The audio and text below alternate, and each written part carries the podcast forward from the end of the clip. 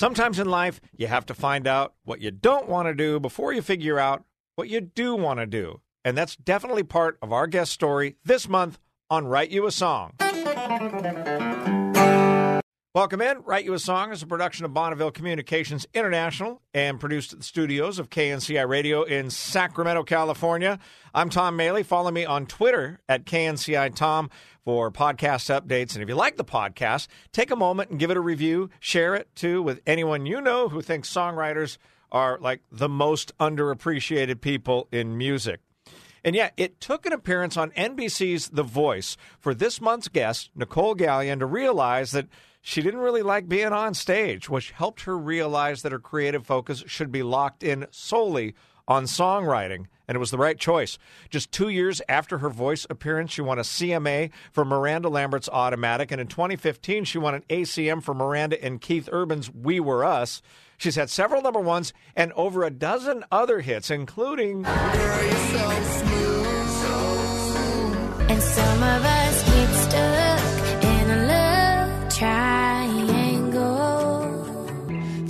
female. Oh, to myself, to myself, yeah. Pretty good for a girl from a small town in Kansas who never thought songwriting would be her path until that 2012 season of The Voice when she was picked to be part of Adam Levine's team. Let's get her story right now on Write You a Song. Nicolle Galyon, thank you for joining us today on Write You a Song. Appreciate it very much. Thanks for having me. And you are, I think, the the second or third songwriter uh, that I've had on here that really didn't grow up thinking they wanted to be a songwriter necessarily. And another one of those people happens to be your husband, Rodney Clawson. It, coincidence? you know, I just think I don't know if it's a coincidence. I could probably come up with a reason that sounded like it made sense in hindsight, maybe why we have that in common, but um I just don't think that we knew. I don't think either of us knew that that was a thing that was possible. I don't think we realized that that was a job. It is just so interesting Um, that, that you two found each other and like Rodney from at, at, when he was on, he was talking about how he just had a friend who was in Nashville who realized being around songwriters that he talked like them and that he might make a good songwriter. And then, how did you realize that you might have a, a, a, a an ability to write songs?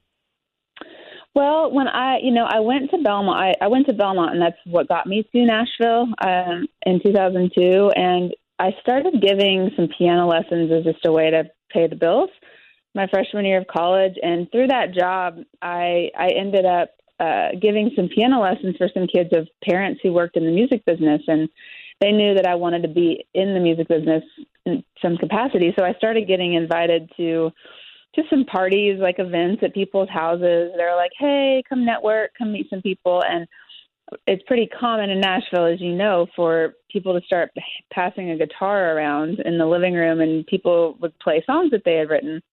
And the very first time that I ever saw what they call in Nashville a guitar pull, which is a fancy way for saying people playing songs they wrote, Right. um, I I just thought to myself, I think I can do that, and I really thought to myself, I have to try that. Um, and it wasn't because I thought I'd be good at it. I was so I was such a writer growing up, not a songwriter, but I had written in any any opportunity I had to write. Even you know, in the summers, I would write the copy for our hometown newspaper. That was one of my summer jobs. Hmm. So I just loved I loved words. And so then when I found out that that was such a big part of Nashville, once I got there, I was like, "Oh my gosh, I have to I have to do this." So but I, but it took a long time for me to really own that and say that that was what I wanted to do for my job or for a living. I just was so curious to try to go write songs. Right, because you originally went to Nashville, you thought you wanted to do artist management, and then you saw these people doing a guitar pull. And did it just did it just look fun to you? Was that like the the the beginning and end of it? If it just looked like something fun to try? Fun and also I think I just knew myself and knew that I could write. Hmm. And it, that sounds that sounds kind of arrogant, but it really wasn't arrogant. It was more just knowing myself and knowing that I was I always excelled in any oppor- any chance I got to write, whether it was creative writing or poetry or essays or I was the yearbook editor, like anything that I could write.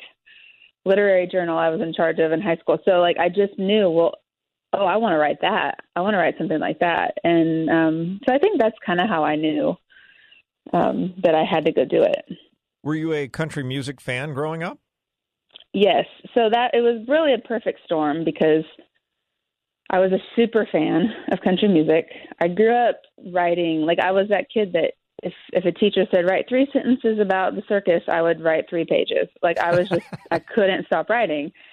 Um, and then I also grew up playing classical piano very seriously. Um, I did competitions. I played.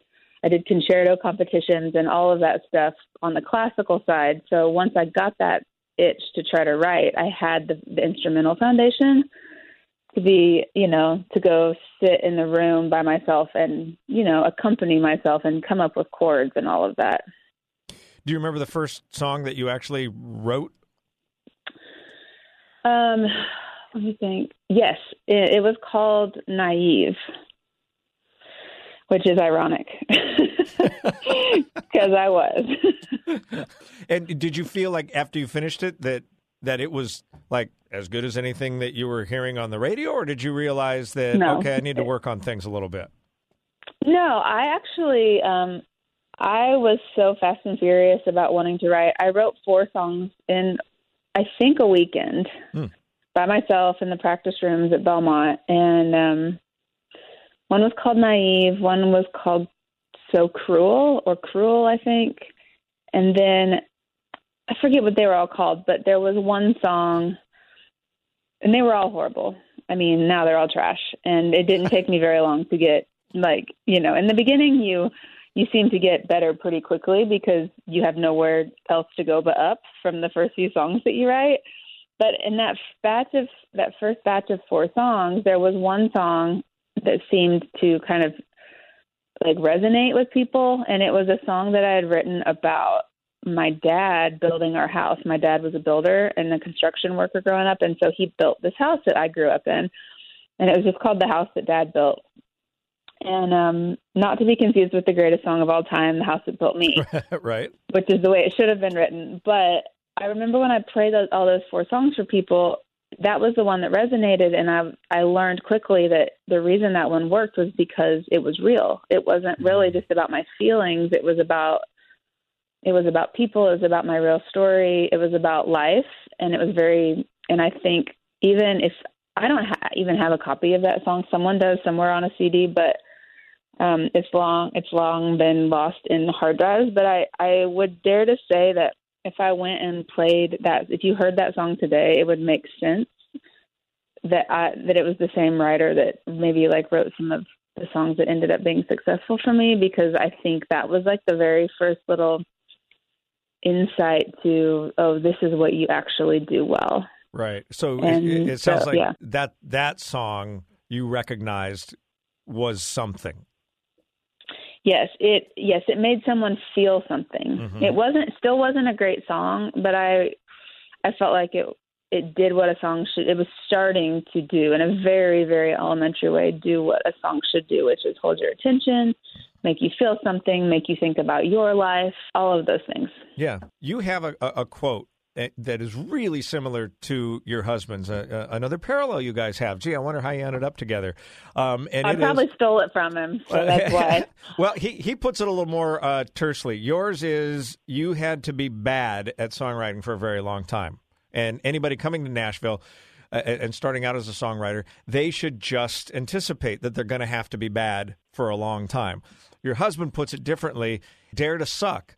Just, I I- but th- Yeah. they're basically saying the same thing. You're going to have to go through and, and just be trashy before you start finding little nuggets that are worth something. Yeah, and I think that that's you know, I I think to that point, one one thing that I talk about a lot with younger writers that ask like when I speak at Belmont or a school or something about writing, I say, you know, if you are truly from from in my opinion, if you truly are a songwriter and that's what you're meant to do, you're going to have good taste when it comes to music. You're going to have a good taste of like what a good song is, the things you like to listen to are probably good songs. And there's going to be and whatever that bar is for your taste, there's going to be a long time likely years and years where you aren't like the songs that you write don't don't um are not don't live up to your taste. hmm So you're going to be dissatisfied and you have to for a while with the songs you write because you know if you are intrinsically if you are meant to be a songwriter, you know what a good song is. hmm And you also will know I'm not writing good enough songs yet for for a long time and I think that that I think that that really separates the ones that have it have the grit to be able to to make it and the ones that don't because it's a really uncomfortable space to be to sit in that space for several years of going I just keep making things that I know that don't that don't reach my that aren't good enough for my taste yet Right, right. That's and also you don't know what what's missing yet. You just have to keep writing to write through that period. But it's interesting because you are also learning to rely on yourself and your gut. mhm so yes a hundred percent. And um and your gut can also tell you that's not good enough. Mhm, mhm. so i think it's it is it is listening to yourself and saying just because it's not good enough yet doesn't mean that it won't be.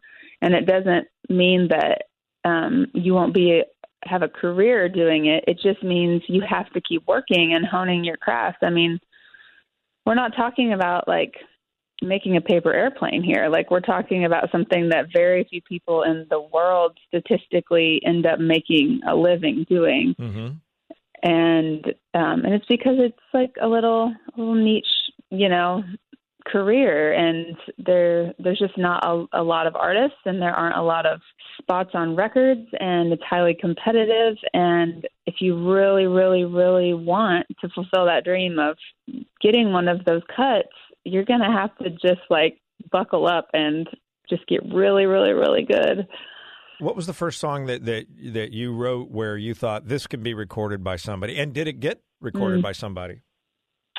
So I wrote a song probably which by the way, like in the first probably 3 to 4 probably the first 3 years that I was a songwriter, I only wrote by myself.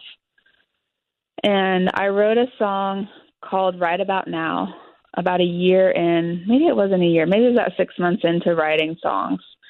And it was I wrote it around my birthday, like the first birthday that I was not at living at home in Kansas, and I was away in Nashville, and it was just like the song that was about right about now. The corn's about six feet high.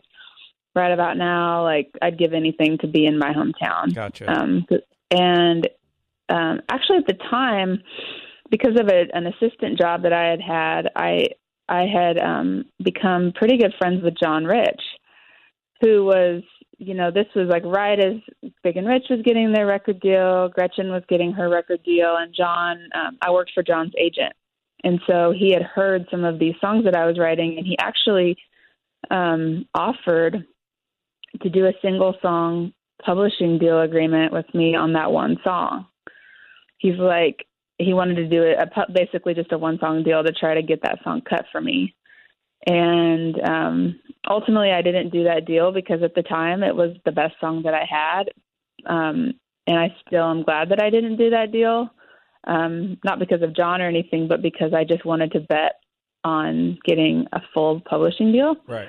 an exclusive deal down the road, and it was a few years later that, that I eventually got that. But the fact that he offered me that deal let me know that that song was worthy of being cut. Um, should the stars align and the, all the luck and all of the things, the other things that have to go into it, but I that was the first time that I thought, in terms of song quality, that I had made something that could actually be on a record. What's interesting about you too is that uh, in 2012 you were on The Voice and you were on Adam Levine's team, and you said afterwards, after uh, you you were off the show, that that appearance because you have a marvelous voice, you're a great singer, and um, Oh, thank you. uh, yeah, but you said you realize that show made you realize that you'd rather be a songwriter than a performer. Mm-hmm. Yeah, I never grew up um, with aspirations of being on stage. I was always on stage over to the side as the accompanist for the girls that were singing. Um, that was something that I did a lot in church. Like the girls who were vocalists, you know, singing hymns, like I would practice with them and I would play for them. I so I was I was used to being on stage, like I was kind of in the orbit of performance, but I wasn't out front and center, and I never wanted to be. Um, you know, and my goal in Nashville, I you know what I knew at my core was that I was a creator, um, that I was a writer, um, and but then like five six years into my publishing deal, nobody was cutting my songs, and you know I'm you know, it's that like definition of insanity, just keep doing the same thing, hoping for a different result. And I, so I was like, well, maybe I need to open my mind a little bit. I'm young enough. Um, I can play piano. I can sing okay. I can, you know, um, I think I have a bit of a creative edge. So I had kind of convinced myself to consider trying to I was like if nobody else is going to record my songs maybe I need to just go record them. And that's how my songs are going to get heard. But but my motivation for trying to be an artist was never to because I wanted to perform. It was because I just wanted my songs heard. Hmm. And so that I got into that mindset. And then through that I kind of put together a band and was trying to teach myself how to perform at these little dive bars in Nashville. And through word of mouth I had gotten recommended to try out for the voice and that's kind of how I ended up on the show, but it wasn't because I was like banging down the doors. I had trying to be an artist. I had never even like taken a meeting with a label. I don't think at that point. Um, but going and doing the voice, I have said, is like the butterfly effect for me because if you take the voice out of my story, I don't know that I would be here today because it really gave me clarity and affirmed that I really was a songwriter. I had a bit of an epiphany through the process, which I loved doing the voice. It was the scariest thing I've ever done, and I think that's probably why I loved it because I use my fear as a compass, and it's like the things that scare me are usually what I. I'm like, well, I should probably go do it then.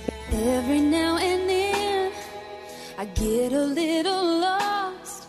My strings all get tangled, the wires all get crossed. And I just thank God you're here. Cause when I'm a bullet shot out of a gun, and when I'm a firecracker coming undone. And when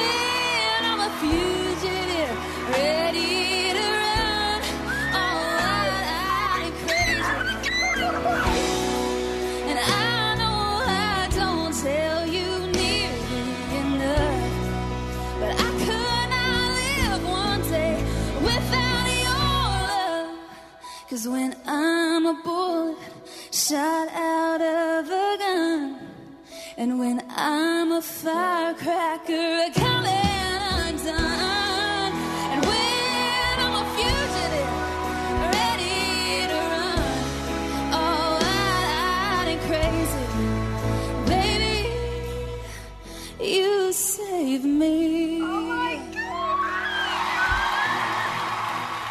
But when I got back from the voice, I had this epiphany of it wasn't that I wasn't going to do music. It was, oh, you're a creator, not a performer.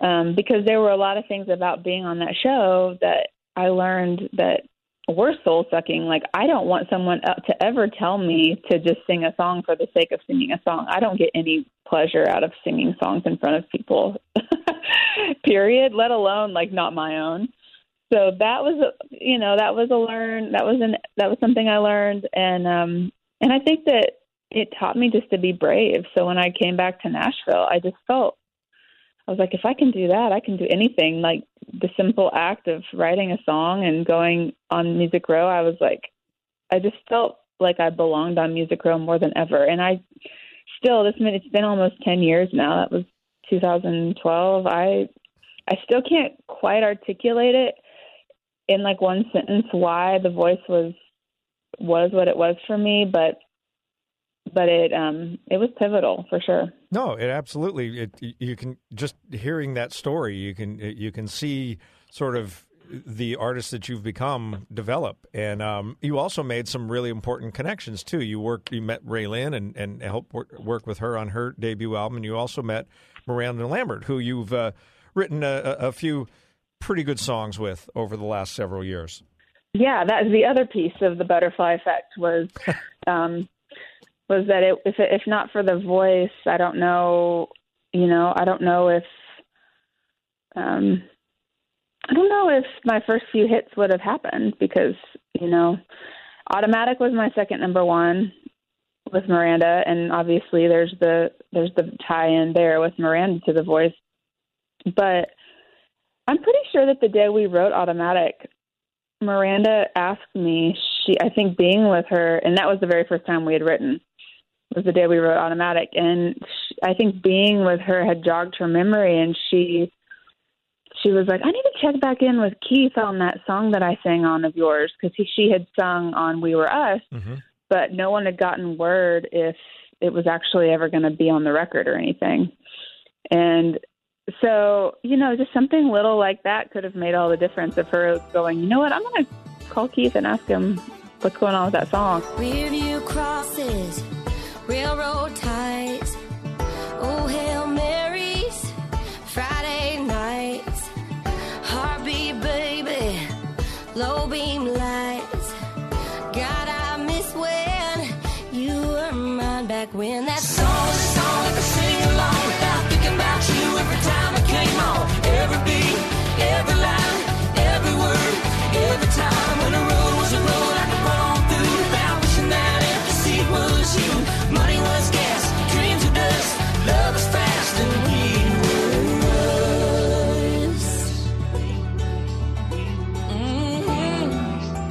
those two songs ended up being my first two hits so it's you know who's to say And the other thing, what would have happened even though all of that had happened and you, you and you were working with uh, RaeLynn and you and you had kind of some some inside connections and of course your husband was was is a writer and was a writer at that time.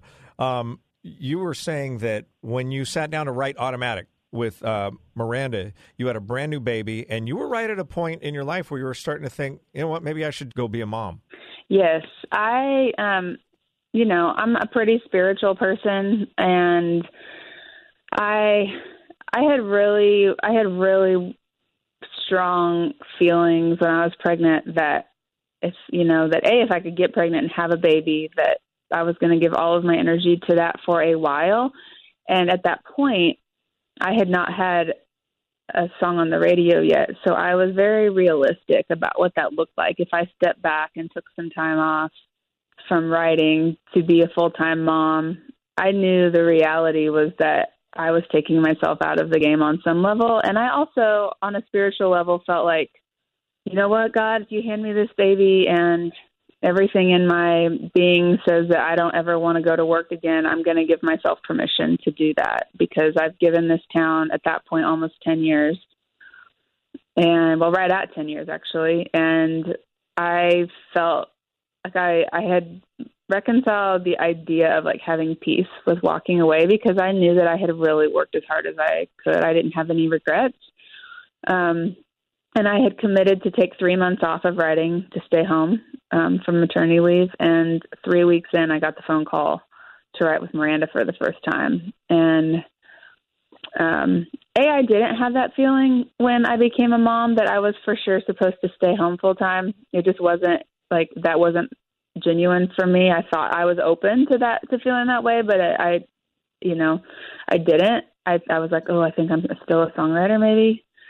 Um, and then when I got that opportunity to write with Miranda, and everything just started like snowballing, like immediately. Like my career just, I felt like it just like shot off like a rocket, and I was like, really, right now? okay, but it was, it really was. the- Um, like everything changed for me. It felt like overnight when We Were Us came out, and I was like, okay, now I'm, you know, I just, I didn't know, I, and I didn't really know how to be a successful songwriter without being a mom because it happened at the same time, and so I never really, so so that was kind of a gift because I had some built-in boundaries. I didn't get ahead of like I didn't like get too far ahead of myself because I was just in such a like grounding season of life when you have a newborn or just a kid in general. You're just so grounded that as some of these songs started popping off and good things were happening, um, it was a really cool balance of, you know, nursing a baby and also trying to like have my head in the clouds at the same time. Quarter in a payphone, drying laundry on the line, watching sun tea in the window, pocket watch, but telling time. Seems like only yesterday I'd get a blank cassette, record the country countdown, cause I couldn't buy it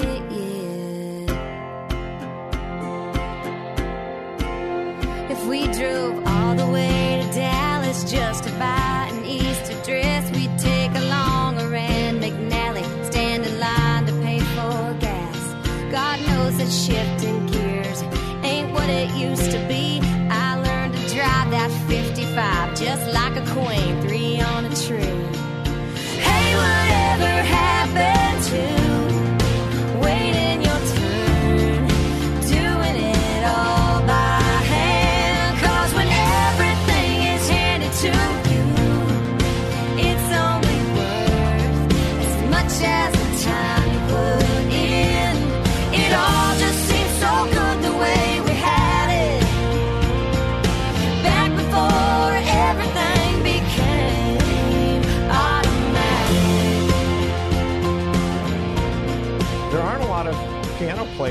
writers in Nashville. In fact, I just, uh, uh, the podcast previous to this one, I talked to James Slater and we talked a little bit about composing on piano and how there, there used to be, it seems like, more people who wrote on piano in Nashville. And now, uh, uh, gosh, in the last 20 years, I could think of like maybe Phil Vassar, um, Mr. Slater, yourself. Do you, is that an accurate read?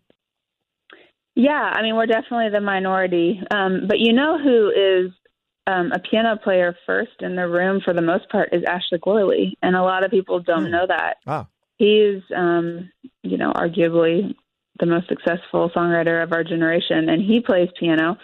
Um, and in fact, when I very first started taking publishing meetings and I was playing people piano vocals of just me singing with my little keyboard, you know, in my bedroom, those little recordings, they were like, You these kind of remind us of when, like, young Ashley Gorley, which, wow, like I even like shudder at the thought of comparing myself to him because he is Ashley, he is the Ashley Gorley, but he is another piano player.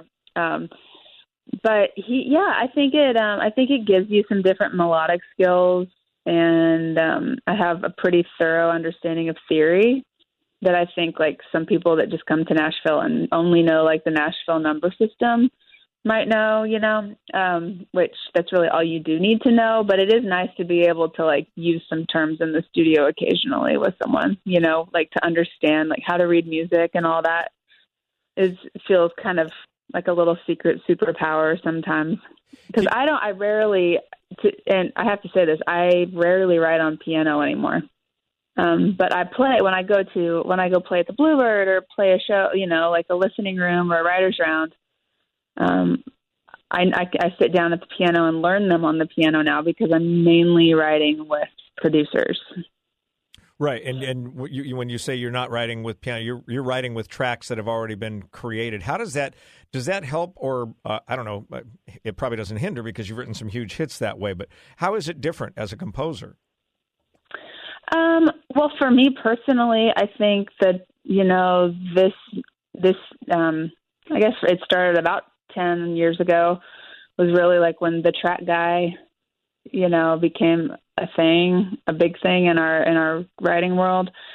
And I joke that I don't know that I would have had success before the track guy revelation revolution because I learned that I was a better writer in the room when I wasn't playing piano anymore. Why? The very first, um, I think that I there's usually more chords to go around than there are words in lyrics in a room, from what I have found.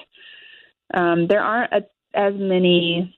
I don't think, and I could be wrong, but what I've found is that there are less top liners, less idea, concept, lyric people in to go around than there are people that play chords and have melody and make tracks. I've I've heard that from other writers on the podcast. Amy Mayo has said that. Uh, Liz Rose has talked about that, and and how having writing skills, because uh, neither one of both of them admit they they don't play music, uh, but being able to write, being able to to get those lyrics out is is hugely valuable when you're in that room in that moment.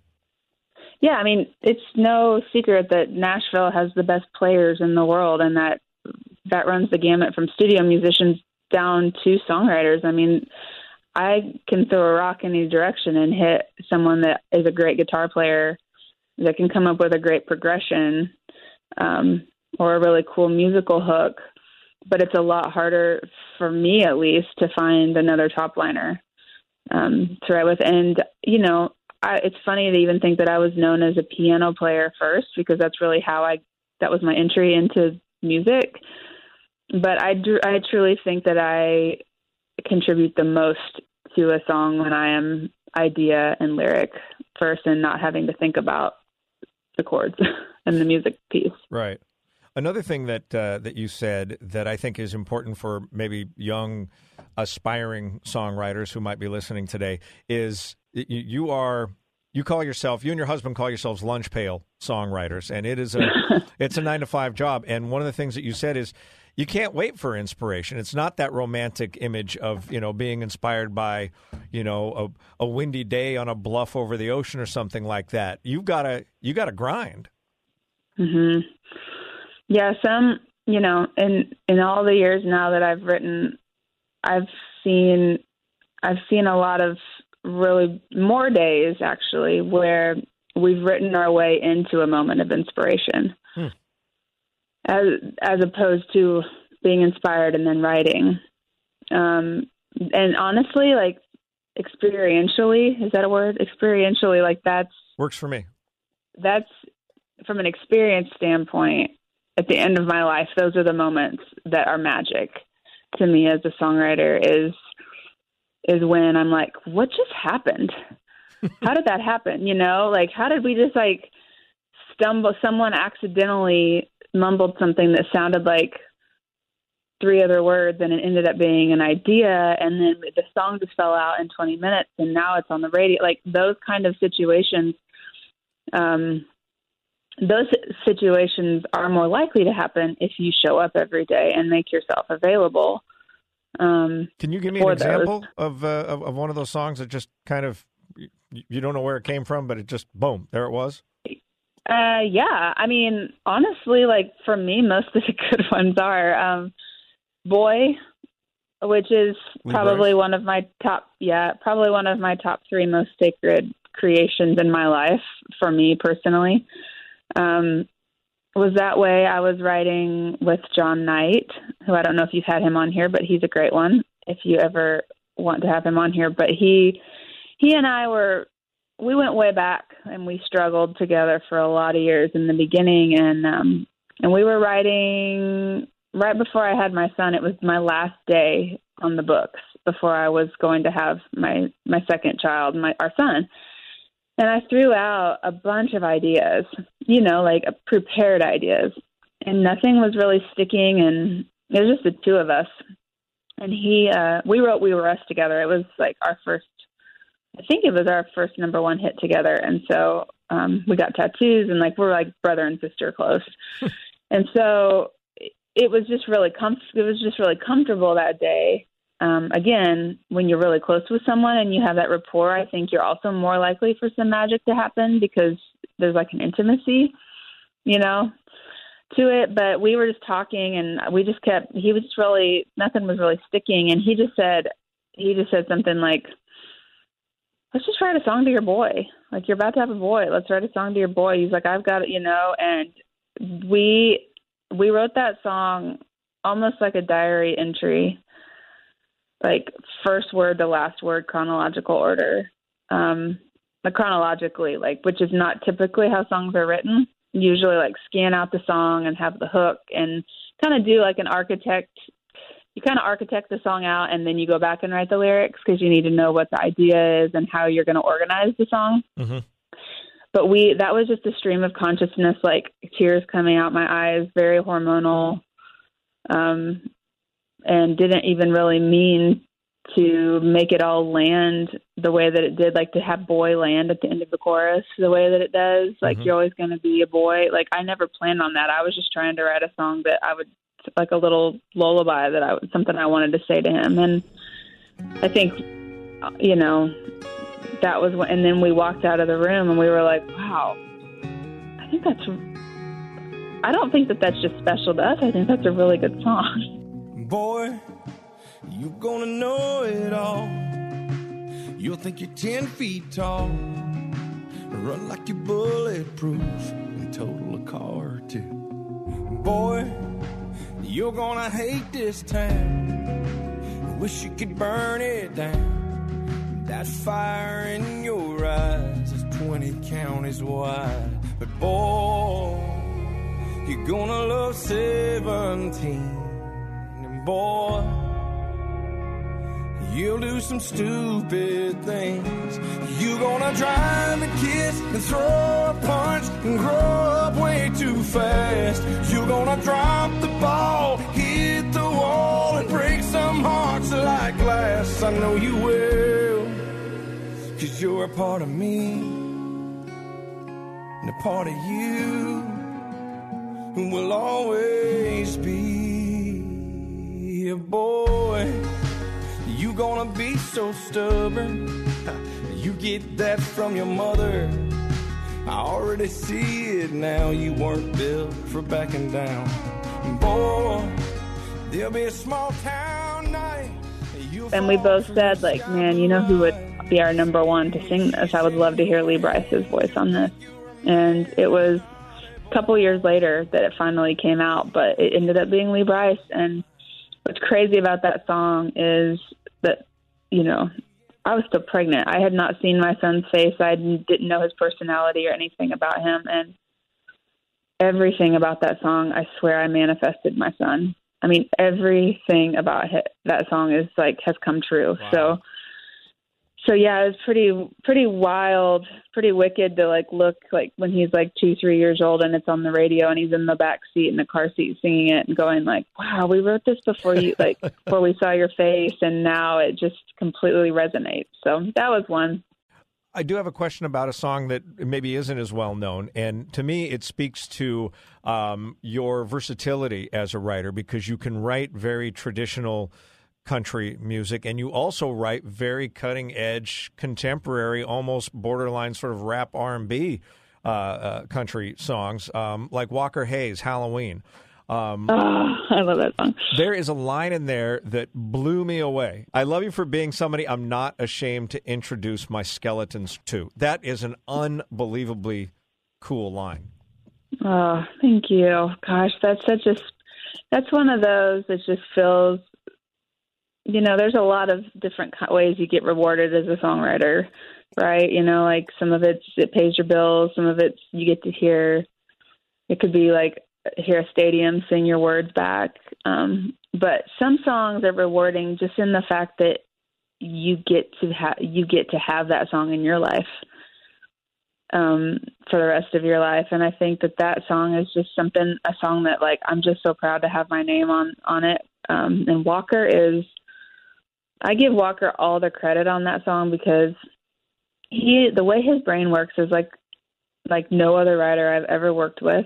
Um, and I think he's one of the like most underrated gems in our writing community.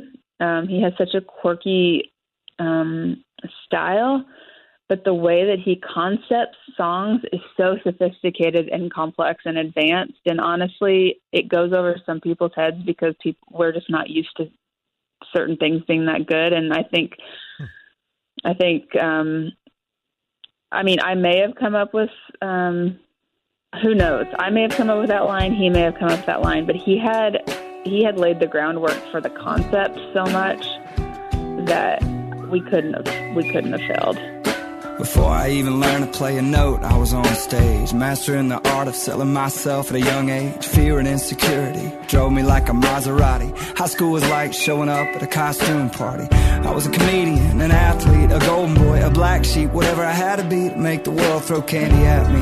And college was the same act, different play. It was October 31st every day, and the real world was an all too familiar street. Another trick, another treat. Then I knock, knocked, knocked on your door.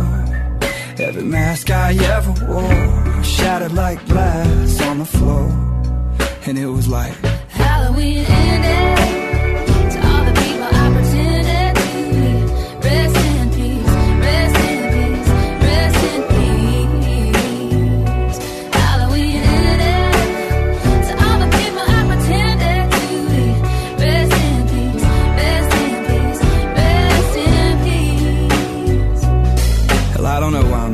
But what would it change if I knew? Maybe my parents messed up, but hey, they're just dressed up kids too.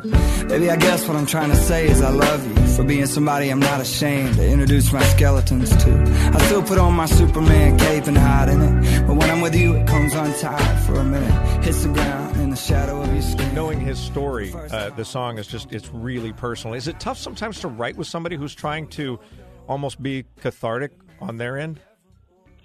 I mean, it can be sometimes. I think sometimes I wrestle with, you know, do you do what's best for the song or do you do what's best for the human?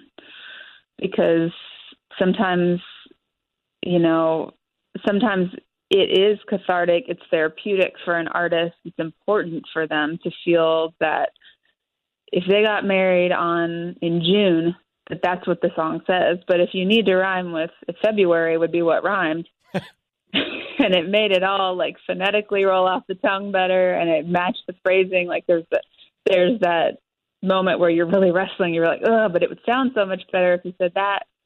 So i think it just depends on the person um but i think with someone like walker specifically since we're talking about him i do think that i would err on the side of what what is most personal for him because that is his such a big piece of his style he doesn't sing about things vaguely. He sings about things in a very detailed way, and that's what makes him special. So I think making something vague for him feels like it's not him anymore. But other artists, I can you can argue that it's it's not going to make a difference whether you say red truck or blue truck. That's not what makes that artist that artist. Right, right. Um, with the time that we have left, I'm going to throw out uh, the names of some of the songs that you've talked about a lot in your in your career, but um, I want to get just your your brief kind of uh, thoughts on each one of them and, and how they came to be. We got three or four uh, top bill songs here. Um, Okay. and I'm going to start with one. Maybe you don't get hit with as much, but I thought it was one of the most powerfully written and well sung country songs of the last few years, and that's "Homecoming Queen." Oh, thank you for saying that because goodness, I love that song. Um, I'm so proud of that one. You know, when we wrote that song, I knew that it was going to be, it meant so much to us as writers, and that was one that just fell out. Um, it fell out on a bus in the middle of somewhere in the Midwest, out on the road with Kelsea, and um, and I, I got to be honest, like I don't want to make it about me because this is Kelsea's song, but this song was something that really resonated with me personally too. I was the homecoming queen in my high school. I was I do ha- at a younger age I did struggle with trying to you know be too performance driven and not as vulnerable. Mm-hmm. And like, I I feel like I've grown a lot as I've gotten older to where I am a more vulnerable, softer version of myself and I'm not afraid to show my imperfections. And so I I am just so proud that that song's out there. And I think, you know, it sounds cheesy, but as a mom, it's like that's the stuff that I want. I want my daughter to be able to listen to on country radio too. I love it all. I love the the party songs out in the country, and I get the biggest kick writing those songs too. But man, it's I that song just felt. I, to be honest, I'm I was disappointed that country radio didn't make that a bigger hit than what it was but I think that it made an impact on a human level, just as in in just the same way, whether it went to whatever it went to on the charts or number one. I don't I don't think anyone outside of Nashville didn't feel like it was an impactful song. Hey, homecoming queen, why do you lie when somebody's mean? Where do you hide? Do people assume you're always alright? Been so good at smiling most of your life. Look damn good in the dress, zipping up the mess. dancing with your best foot forward. Does it get hard to have to play the part? Nobody's feeling sorry for you. But what if I told you the world wouldn't end if you started showing what's under your skin? What if you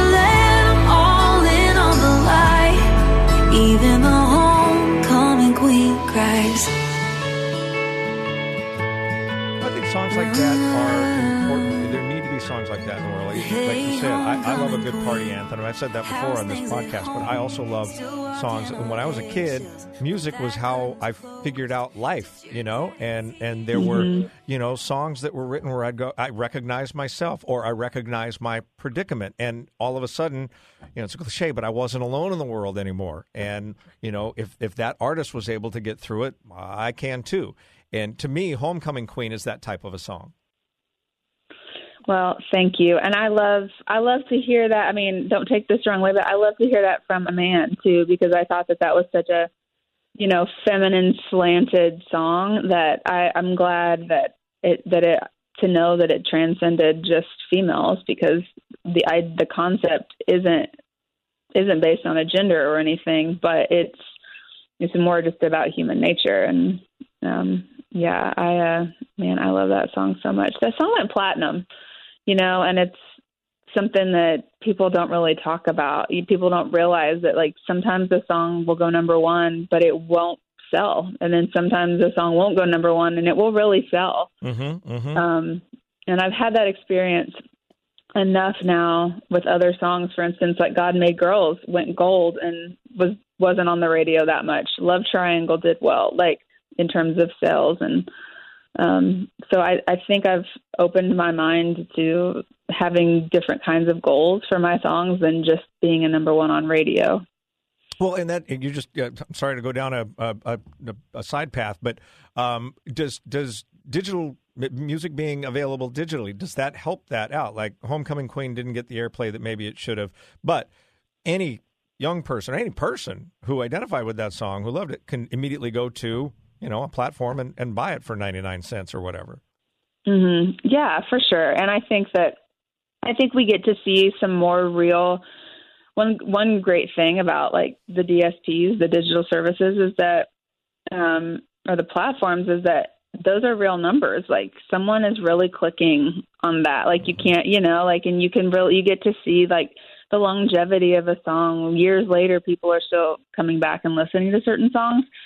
Um, and I am a radio junkie. Like country radio is the reason why I have a relationship with country music. I grew up out in the middle of nowhere in Kansas. We didn't, we barely had CMT, you know, like we barely had cable, and country radio was like, was like what let me, what got me to Nashville. And I still listen, even with all the different platforms. I still, when I, you know, we're living in Kansas right now. I don't know if Rodney shared that with you on his podcast, but I drive around and listen to FM radio like it's still my number one, you know, mm-hmm. because there really is nothing like hearing your song on the radio. But there is a different trajectory for songs now and a different kind of way to to see like what do people really want to listen to three years later, Right. you know, and you can see that on some of the DSPs. Not to go down into the the weeds of music business talk, but No, but it's important that, uh, especially again, if you're a young singer songwriter listening to this, that's stuff you need to know. All right, we're going to swing the pendulum uh, completely opposite direction. All the pretty girls. Ah, um, that was one of those just like to be honest, like just another day at work kind of days. I don't remember there being anything um that felt and I don't mean this in a bad way, but I didn't I didn't feel like there was anything magical about that day. I felt like I was I loved the song, but we wrote that song on piano with Tommy Lee James and Josh Osborne. So we wrote it on piano and it was cool. It felt like it felt a lot like Small Town Saturday Night, the old Hal Ketchum song, Yeah, like yeah. when we were writing it. And um you know, and it was whatever day it was, you know, we write every day. So like we wake up the next day, go write another song and another song. And by the time that song got demoed a few weeks later, I'd probably written 10 more songs. And then it went on hold and Kenny cut it immediately. So it was just kind of like, it was a little bit like out of my mind. It, I wasn't quite, you know, some songs some songs you get really invested in their journey because the journey is a long time. Like, say someone puts a song on, you know, Blake Shelton or Morgan Wallen, or somebody puts this, one of your songs on hold. It could be on hold for six months, a year, and you're just waiting, waiting, waiting for them to cut. Mm-hmm.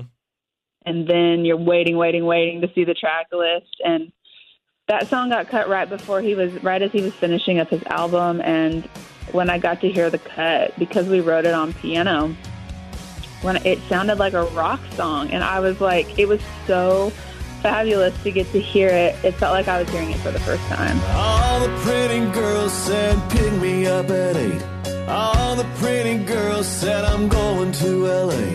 All the pretty girls said, I hate my hair.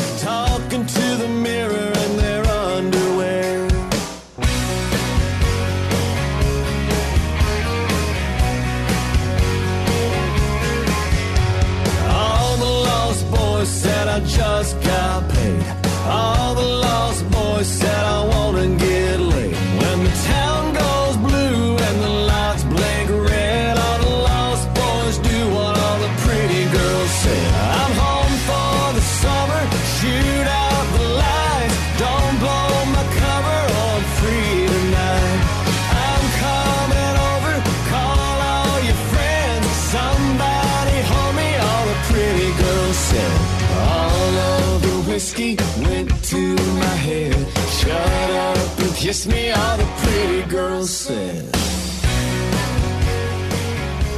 Oh, and also like Kenny's one of those people that you know he's he's one of those that I was a true fan of. I went to Fan Fair when I was 14 and got his autograph, and it was almost 20 years. It was like that. It was the 20 year of me going to Nashville for the first time with my mom and going to Fan Fair when he put that song out, and I just and I was like, wow, like really what a testament to his career because who ha- who gets to have a relevant career that long? Not very many people, and to get to have a cut by someone that you grew up a true fan of and like waiting in line to get their autograph, it just hits different. I mean, I love you know like I I love writing with all these new artists, and and that's fulfilling in its own way. But to have you know to have a cut by somebody that you grew up a, a real fan of is something. And the last remaining one that I have that I really, really want, I really, really want a Tim McGraw cut. I've never had a McGraw cut, and he is one of those. You know, for me, it was Kenny, Keith, and Tim. but I, I, I need Tim, and I, I man, I just keep striking out on every record. So Tim, if you're out there, please listen to my songs. Yeah, I mean, you've got a pretty good resume. Please give me a chance. All right, last song. Just I, I love uh, from the first time I heard it, just the the the take on uh, your Dan and Shay smash Tequila. Uh, where did that idea come from? Was that another just another day in the songwriting room, or did you know that song was going to be special? Um, okay, unique things about that day. One, we were supposed to be writing with Shay, Dan and Shay, and Shay had to cancel for a family something, a doctor's appointment or something. And so I think we we almost didn't write because we were like, should we still write? You know, and we showed up anyway, which is a testament to show up. You never know. Mm-hmm. And uh, the idea came from Jordan Reynolds, and he had been to a, like a whiskey tasting or something, or tequila tasting a few days before, and had overheard a buddy of his say, say like, "Well, when I taste tequila, I think da da da, or I feel this, or I, you know, it tastes like this, or whatever." And he just wrote down the title "When I Taste Tequila" and brought that in and threw that out to us. And the actual, the original working title was "When I Taste Tequila." and it was right before the single came out, or not too long before that. Um, they had recorded it, and it was, and we found out it was going to be a single. And Dan texted us and said, "You know, I think we're just going to call it Tequila." And I was like, "That is way cooler. Thank you so much." I can still shut down the party. I can hang with anybody. I can drink whiskey and red wine, champagne all night. Scotch on the rocks, and I'm fine. I'm fine. But when I taste tequila, baby, I still see ya cutting up the floor in a sorority t-shirt, the same one you wore when we were sky high in Colorado.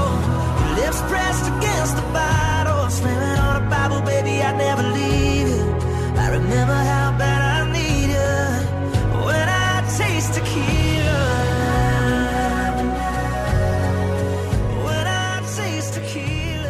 Nicolle, thank you so much for taking time. You've given me more time than I expected uh, or deserve, and it's, it's been fun to talk to you. Well, you know what? I love anybody that loves a songwriter, so thank you for having me.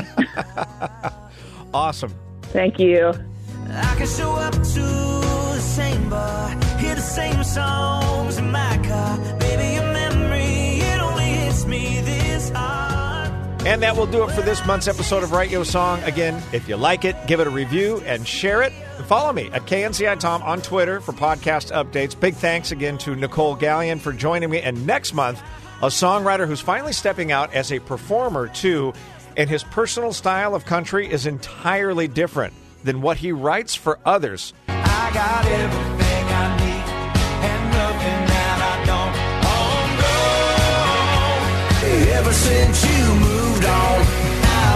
Gone. We just trying to catch a good time, even if it takes all night.